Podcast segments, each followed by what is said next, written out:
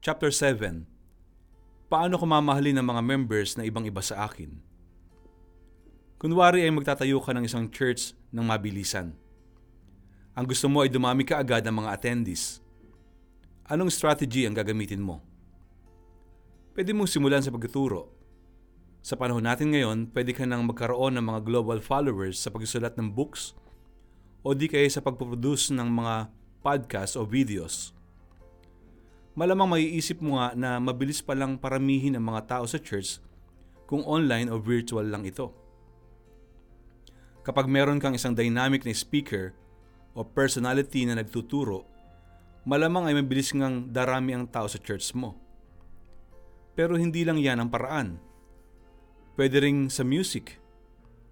Maraming mga church ang makaluma. Ang approach sa worship experience nila. So pwedeng pwede mong gawin sa church ninyo na ang maririnig ng mga tao ay yung latest music.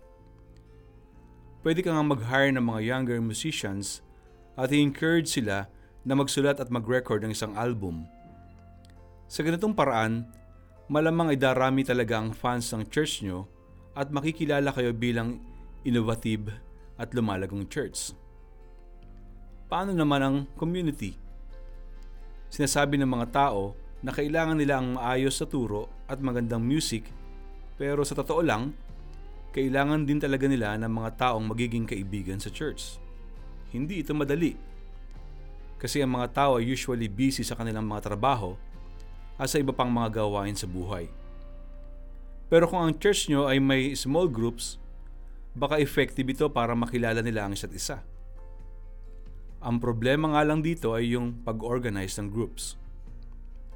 Pwedeng yung mga taong nakatira na malapit sa isa't isa.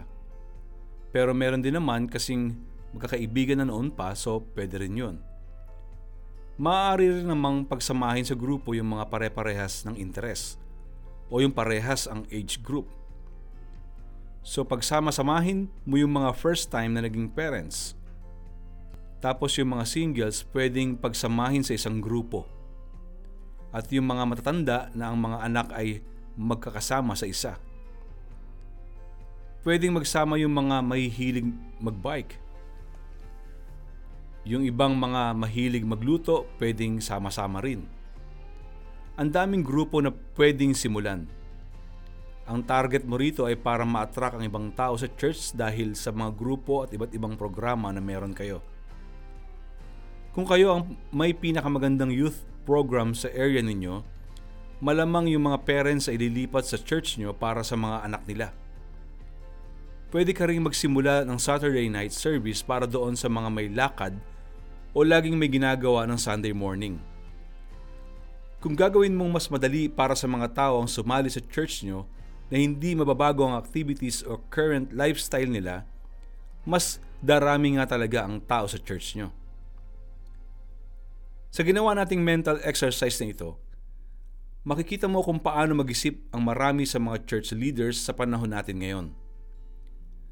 Nagsimula tayo ng ang sinabi nating goal ay yung dumami ang tao sa church.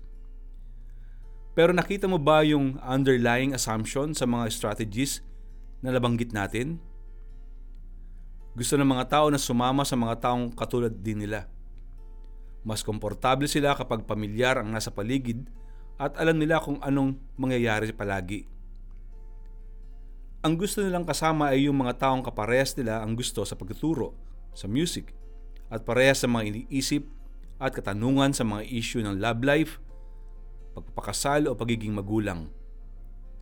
Madalas, mas gusto rin talaga nila yung kaparehas nila ang lang lahi o nationality. Kung titignan natin, ang pinakamabilis at pinakamainam na paraan para makapagtayo ng isang church na marami ang dadalo ay yung pagsasaalang-alang kung sino-sinong mga tao ang pinakamarami sa paligid at pagpaplano para maibigay ang mga interest nila. Sa gayon, pwede nating matarget ang mga interest na yon sa style ng ating pagtuturo, sa music, at sa kung paano mo sila pagsasama-samahin sa mga grupo. Hindi ito bagong kaalaman. Palagi na itong ginagawa sa history ng pagtatayo ng mga church ngunit hindi nga lang gaanong napag-uusapan. Kaya nga kailangan makilala nating muli ang church bilang samahan o kapatiran ng mga naiiba at magkakaiba.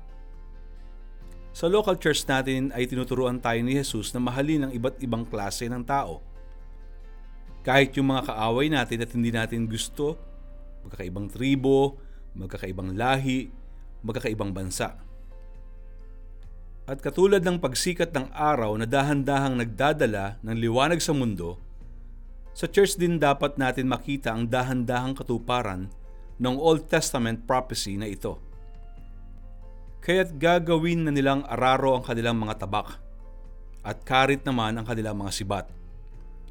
Mga bansay di na mag-aaway at sa pakikidigmay di na magsasanay. Isaiah chapter 2 verse 4 kaya pagmasdan mo minsan ang mga taong sama-samang kumakain ng lunch sa church ninyo. O yung mga sumasama para sa outreach ninyo sa mga urban poor. Tingnan mo ang mga sumasali sa Wednesday prayer meeting. At magandang pag-aralan ang mga makikita mo. Nakikita mo ba ang pagmamahal ni Kristo sa isang kapatiran sa kabila ng malaking pagkakaiba ng bawat isa? Church para sa mga makasalanan kung sa mabilisang tingin lang, ang mga disciples ni Jesus ay mukhang pare-pareho. Sila'y mga lalaking Hudyo. Yung ilan sa kanila ay mga mangingisda bago sila tinawag ni Kristo para sumunod sa Kanya. Yung iba, hindi naman din sinabi sa Bible kung ano ang hanap buhay nila bago sila naging disciple. Pero ang alam natin, tinawag ni Jesus si Mateo habang nakaupo siya at nangongolekta ng buwis sa mga tao. Matthew chapter 9 verse 9. Malamang ay hindi natin masyadong pinag-isipan ang detalye na iyon. Pero isinulat iyon ni Mateo dahil importante na malaman iyon ng mga Hudyo na babasa ng kanyang isinulat. Bakit ito mahalaga? Dahil galit ang mga Hudyo sa mga nangongolekta ng buwis. Isipin mo kung paanong minsan ay naiinis tayo sa mga kolektor ng bayad sa kuryente at iba pang utilities. Pero ang galit ng mga Hudyo ay sobra-sobra para sa inis na iyan. Ang mga nangongolekta ng buwis ay nagtatrabaho para sa mga Romano, ang bansang may sakop sa kanila. Kinukuha nila ang buwis na pera ng taong bayan at iyon naman ang ginagamit para ipakain at ipantusto sa mga sundalong Romano na naghahasik ng kanilang kalupitan sa mga Hudyo. Noong tinawag ni Jesus si Mateo, nagalit ang mga paraseyo. Bakit nakikisalo ang inyong guro sa mga maniningil ng buwis at sa mga makasalanan? Ang tanong nila sa mga disciples ni Jesus. Narinig ni Jesus ang tanong na ito at sinagot niya. Hindi nangangailangan ng manggagamot ang walang sakit kundi ang may sakit. Humayo kayo at unawain ang kahulugan nito. Habag ang nais ko at hindi handog sapagkat naparito ako upang tawagin ang mga makasalanan, hindi ang mga matuwid. Mateo chapter 9 verses 11 to 13. Marami sa atin ngayon, mga tao sa loob at labas ng church, ay nalilito na tulad ng mga paresyo sa kwentong ito.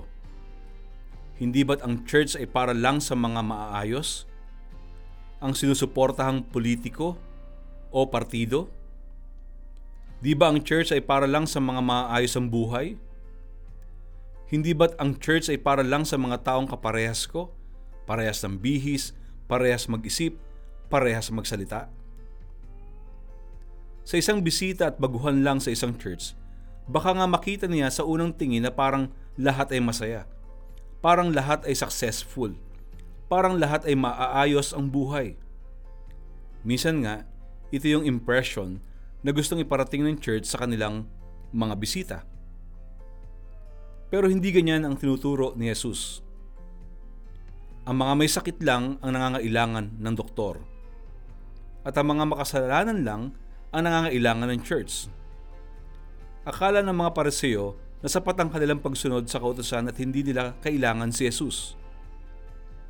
Pero ang mga makasalanan na katulad ni Mateo, alam nila na kailangan nila si Jesus nahihiya sila sa mga nagawa nilang kasalanan.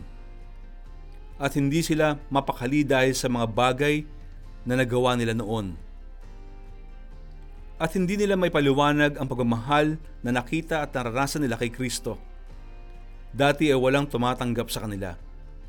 Hindi sila tanggap ng sarili nilang mga kababayan. Ngayon, ang anak ng Diyos mismo ang tumanggap sa kanila. Hindi na nila alam kung paano mabuhay nang wala si Kristo. Hindi rin naman kusang magsasama-sama ang mga ito, mga maniningil ng buwis at mga makasalanan, kung hindi dahil kay Jesus. Basta lang ang alam nila, ayaw sa kanila ng mga tao at ng mga pareseo. Pero sa pamamagitan ni Jesus, sila ay dinala sa isang samahan ng mga taong hindi naman talaga magkakaibigan. Na hindi naman normal na magkakasama at magkakampi. Sa grupo ng labindalawang mga disciple ni Jesus, kasama ang isang lalaki na pangalan ay Simon. Ang tawag sa kanya ng mga kasama niya ay makabayan o zilot. Galing si Simon sa isang partido na pisikal na lumalaban at gumagamit ng dahas para paalisin ang mga Romano sa kanilang bansa. Ang partidong ito ay galit sa mga pareseo dahil hindi sila gumagawa ng paraan para umalis ang mga Romano. Pero mas matindi ang galit nila sa mga taong tumutulong sa mga Romano. Katulad ng ginagawa noon ni Mateo bilang maniningil ng buwis. Isipin mo na lang kung paano yung mga usapan ni na Simon at Mateo kapag magkasama sila. Pero ang katotohanan dito, pareha silang tinawag ni Jesus. Pareha silang mahal ni Jesus sinikap ni Jesus habang nabubuhay siya na ituro sa kanila ang tungkol sa kaharian ng Diyos kung saan wala na ang mga alitan, labanan at kampihan na tulad ng buhay dati ni na Simon at Mateo. Mga superficial na community Isa sa mga dahilan kung bakit kailangan nating makilala ang church bilang samahan at kapatiran ng mga naiiba at magkakaiba ay dahil may itinuturo ang mundo na sariling version nito ng community. Pinapipili tayo sa dalawang tipo ng community. Ang unang tipo ay yung masaya sa pagkakaiba at ang main priority nila ay paglaban ang pagtanggap sa magkakaibang lahi, magkakaibang bansa, magkakaibang kasarian at madalas sa panahon ngayon, pati ang pagkakaiba sa sexual orientation. Sinasabi sa grupong ito na kapag mas tinatanggap natin ang lahat ng mga pagkakaiba na ito, mas tama ang ideolohiya o dahilan para magsama-sama. Kapag pare-parehas lang ang lahi o kulay ng mga kabilang sa isang grupo, may lahi at sasabihin pa nga na ito'y immoral. Ang pangalawang tipo ng grupo ay yung masaya kapag pare-pareha sa mga kasama sa grupo. Sa grupong ito, hindi pwede o baka nga ipinagbabawal ang magsama-sama ang magkakaibang lahi. Maaring ito ay dahil nakatira sila sa liblib na lugar at iisa lang ang lahi sa lugar na iyon. May mga bansa na pinaghihiwa-hiwalay ang mga tao sa isang caste system na sinasabi kung anong uri o saang klase ka na papabilang kahit hindi ka pa ipinapanganak. At hindi mo na kailanman pwedeng baguhin ang klas mo may mga paniniwala sa politika na kailangan daw maging masunurin sa gobyerno sa lahat ng bagay, kasama na ang mga church. Ang pagiging magkakatulad, yung walang sumasalungat at naiiba. Ito raw ang pinakamahalaga sa lahat. Kapag ang mga tao ay hindi nagkakasundo sa opinyon nila sa politika o kung paano patakbuhin ang mundo, may mali. At sasabihin pa nga na ito'y immoral. Sa unang tingin, ang dalawang tipo ng grupo na ito, yung magkakaiba at yung magkakatulad ay parang magkasalungat ang direksyon. Pero kung hihimayin natin, mayroon silang pagkakaparehas. Ang community na ginagawa nila ay sa pamamagitan ng pagsasabi kung sino ang mga hindi kasali. Medyo madaling makita ito doon sa magkakatulad kasi halata ka agad na hindi kakasali dahil sa ikaw ay naiiba. Kapag mali ang sinusuportahan mong politiko, kapag mali ang church na dadaluhan mo, o kaya'y nakikihalubilo ka sa mga taong hindi mo katulad ng case, mali ka na at hindi ka nakasali. Pero doon sa magkakaiba, parang ganito rin ang nangyayari. Mas hindi nga lang halata. dinidiktahan ka rin kung ano ang dapat mong paniwalaan tungkol sa pagkakaiba o diversity. Tanggap ka nga kahit iba ang lahi mo. Pero kung iba ang paniniwala mo tungkol sa sexual orientations, mali ka at hindi ka nakasali. Tanggap ka kahit galing ka sa ibang bansa. Pero kapag mali ang partido na sinusuportahan mo sa politika, hindi ka natanggap. Maaring iba nga ang iyong kasarian at dahil diyan ay tanggap ka. Pero kapag ipinilit mo na ang paniniwala mo tungkol sa biological na pagkakaiba ng mga kasarian, mali ka na at hindi ka na tanggap. Kahit ano pang sabihin ng dalawang grupong ito na dahilan ng pagkasama-sama nila, makikita natin na ginawa nila ang mga samahan nila sa pamamagitan ng pagsasabi kung sino ang hindi kasali. Para silang mga fraternity o sorority na tumatanggap lang ng mga kasapi na parang exclusive na club. Makakasali ka lang kapag pinayagan ka nilang sumali. May mga club din na nagpapasali lang ng mga members batay sa level ng income. Parang kilos protesta na bawal namang magprotesta o sumalungat sa mga namumuno ng pagkilos na iyon. O di kay isang paaralan na bawal ang mag-research at sumalungat sa tinuturo Maaring kasali ka, pero ito ay dahil may ibang hindi ka kasali. Paano tayo mapapansin ng mundo? Minsan, ganito na rin ang nagiging itsura ng mga church natin. Bumabaling tayo sa alinman sa dalawang ito. Ang pagkakaiba, diversity, o pagiging magkatulad, uniformity. Kasi ito ang itinuturo ng mundo sa atin hindi natin alam kung paano maging church na po pwedeng magkakaiba ang pinaniniwalaan sa politika dahil sa simula pa lang, hindi na tayo nakikisama sa mga taong kakaiba ang paniniwala sa atin. Hindi natin alam kung paano maging church na tumatanggap ng iba't ibang lahi at salita. Kasi sa mga buhay pa lang natin, hindi rin naman tayo sanay na maging ganon hindi tayo marunong makisalamuha sa mga taong ibang economic at income level sa atin. Kasi hindi sila parte ng mga buhay natin. At malayo ang ating mga tirahan sa mga ganitong tao. Hindi natin alam kung paano ipaglaban ang ating pagkakaisa kay Kristo kasi madalas nakatingin tayo sa pagkakaiba ng ating itsura, kasuotan, lahi at salita. Kung ang isang church ay sumusunod sa ganitong mga patterns ng mundo, hindi sila nagiging kapansin-pansin sa mga tao sa paligid nila. Bakit? Hindi na nila kailangan sumali sa isang church para makita ang ganitong klaseng community. E di sumali na lang sila sa isang kilos protesta o sa isang political party para magkakatulad ang pininiwalaan sa politika. Pwede rin silang sumali na lang sa isang sports team o hobby group kung kailangan nila ang mga kaibigan at kasama sa pampalipas oras. Pwede kang umupo sa parke at makisama sa mga matatandang nag-aargumento tungkol sa kanilang mga reklamo sa buhay. Pero ang church na napapansin ng mundo ay isang samahan ng mga taong hindi naman normal na magkakasama. Mga kolektor ng buwis na kasama ang mga makabayan, mga makasalanan na kasama ang mga parseo. Kaya nga sa panahon ng mga apostol, namangha at hindi makapaniwala ang mga tao sa nakita nila sa mga miyembro ng church noon dahil sobrang kaiba sila. Gawa chapter 17 verse 6. Sa mundo noong panahon ng early church, ang relihiyon ng isang tao ay kakabit ng iba pa niyang identities. Katulad ng politika at gobyernong sinusuportahan niya. Gayon din ang kanyang tribo o lahi. Sa panahon ng digmaan, kinakalaban nila ang ibang mga taong may iba ring mga hari at Diyos-Diyosan. Ganito ang ginawa ng mga Romano ng kanilang itinayo at pinalawak ang kanilang imperyo.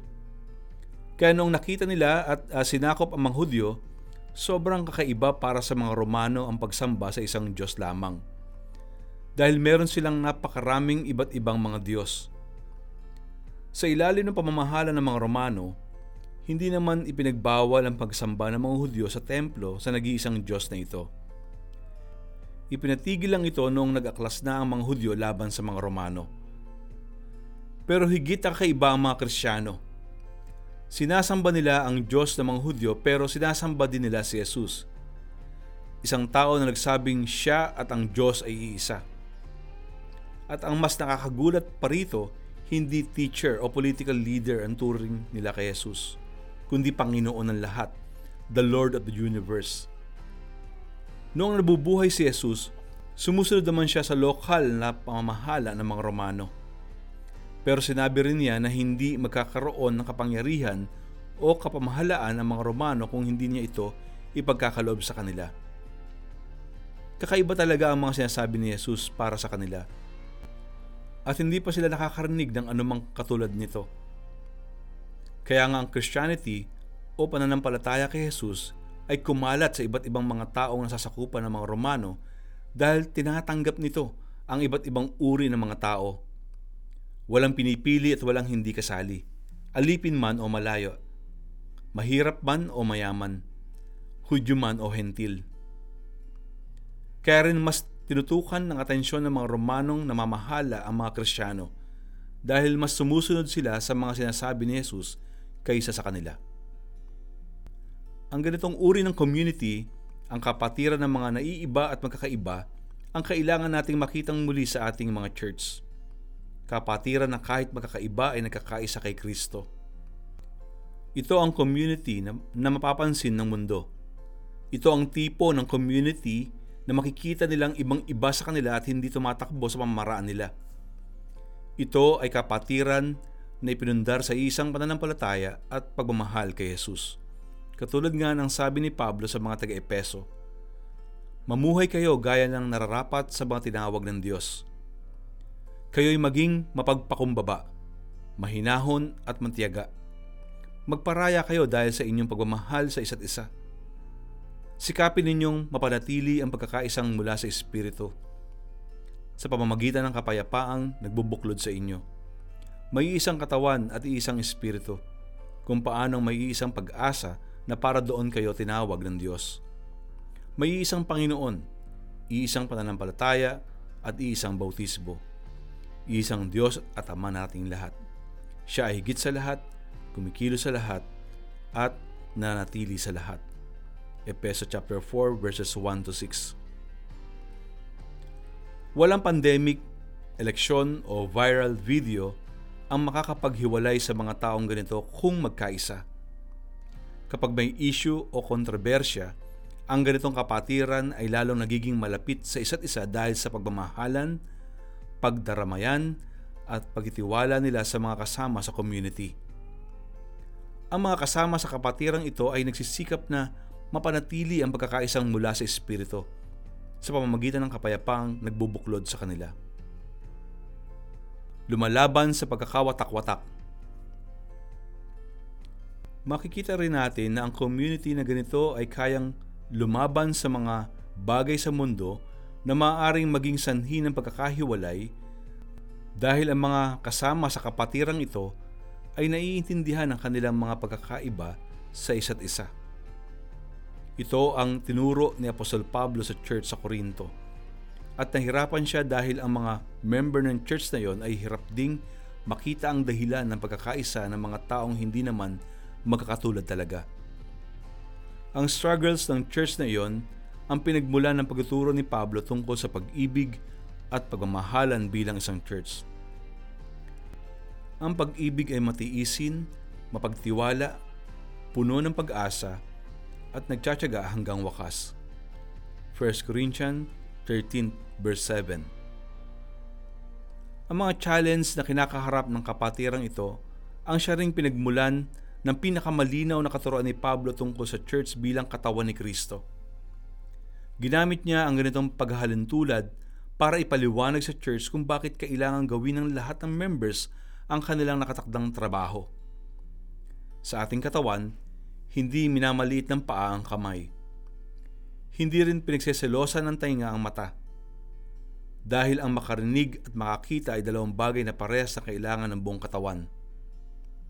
Alam naman siguro nating lahat kung gaano kasakit ang sakit sa kalingkingan kahit hindi naman natin ito madalas gamitin. Kaya nga sabi ni Pablo, hindi natin maaaring baliwalain ang mga bahagi ng katawan na naiisip nating mas mababa o hindi mahalaga kaysa iba. Nang isaayos ng Diyos ang katawan, binigyan niya ng higit na karangalan ang mga bahaging hindi gaanong marangal upang hindi magkaroon ng pagkakabahabahagi. Sa halip ay magmalasakit ang bawat bahagi sa isa't isa. Kung nasasaktan ng isang bahagi, nasasaktan ng lahat. Kung pinaparangalan ng isang bahagi, nagagalak ang lahat. 1 Corinthians 12:24 26. Mas matibay na church. Kung titignan mo, ang katawan ay pagkasama-sama ng mga magkakaibang bahagi. Parang church lang din, nakapatira ng mga naiiba at magkakaiba. Hindi tayo magkakatulad pero kailangan natin ang isa't isa. Hindi rin pare-pareha sa mga gifts na ibinigay ng Diyos sa atin. At sinadya niya yan para sa ikabubuti natin. Iisa ang ating sinasambit na pananampalataya kay Kristo. Pero kakaiba ang mga buhay natin bilang mga Kristiyano. Ito ang vision ng Diyos para sa church na kailangan nating matutunan muli. Sa totoo lang, hindi ito ang pinakamabilis na paraan para dumami ang mga tao sa church natin. Pero ito ang pinakamainam na paraan para maging matibay at malakas ang ating church. Kung ang gusto mo ay dumami ng mabilisan ng mga tao sa inyong church, malamang ay gagamitin mo ang personality at teaching style ng pastor bilang focus kaysa sa iba't ibang mga gifts na ibinigay ng Diyos sa bawat miyembro ng church. Pipili ka ng music na kung saan ay matutuwa ang iyong tina-target na age economic class at lahi. Parang ganito, mga 20 years old and above na may trabaho sa syudad ang naghahanap ng mga kaibigan. Hindi ko sinasabi na ang mga church na gumagamit ng ganitong strategy ay mali at nakakasala. Ang totoo nga ay uh, naging paraan ito ng maraming mga church sa mundo sa iba't ibang panahon. Ang pagsamasamahin ng mga tao magkakatulad at pare-parehas sa mga interes. Sa US, may mga church na magkakasama dahil sa lahi at kulay. Ang iba ay dahil sa racism, na bawal yung ibang lahi sa ilang mga churches. At meron din namang dahil sa language, mas madali ang communication kapag parehas ang language ng congregation. Hindi natin may kakaila na ginagamit ng Diyos ang iba't ibang klase ng mga church para ipaabot sa iba't ibang mga tao sa bansang ito ang mabuting balita tungkol kay Jesus. Pero kung gagamitin natin ang example ng mga disciples ni Jesus at yung mga church na itinatag ni Pablo, parang mayroon tayong kailangang matutunan sa mga ginawa nila. Sa panahon natin, grabe ang stress sa mga tao dahil sa pandemic at sa politika. Baka naiisip ng mga tao na mas madali na lang na humanap ng church na kaparehas nila mag-isip. Parehas ng mga politikong sinusuportahan at parehas ang mga struggles at kasalanan sa buhay. Pero sa totoo lang, mas makakabuti sa iyong buhay espiritual kung hahanap ka at sasali sa isang kapatiran ng mga naiiba at magkakaiba. Kung saan igagalang mo ang mga taong iba ang kakayanan at gifts kaysa sa iyo. Kung saan maaari kayong magkaroon ng pag-asa dahil sa pagmamahal ninyo sa isa't isa. Kung saan mapapanatili ninyo ang pagkakaisang mula sa Espiritu sa pamamagitan ng kapayapaang nagbubuklod sa inyo kung saan irerespeto mo yung mga makabayan at mga maniningil ng buwis na katabi mo. Gusto mo ba ng church na, mapapansin ng mundo ngayon?